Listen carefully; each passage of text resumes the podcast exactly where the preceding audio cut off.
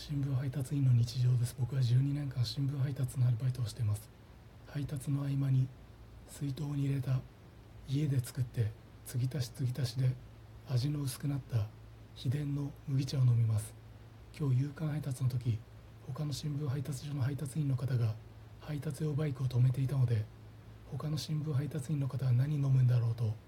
配達用バイクに設置されたドリンクホルダーをチラ見するとそこにはペットボトルのフルーツジュースが入っていました。交換しよう。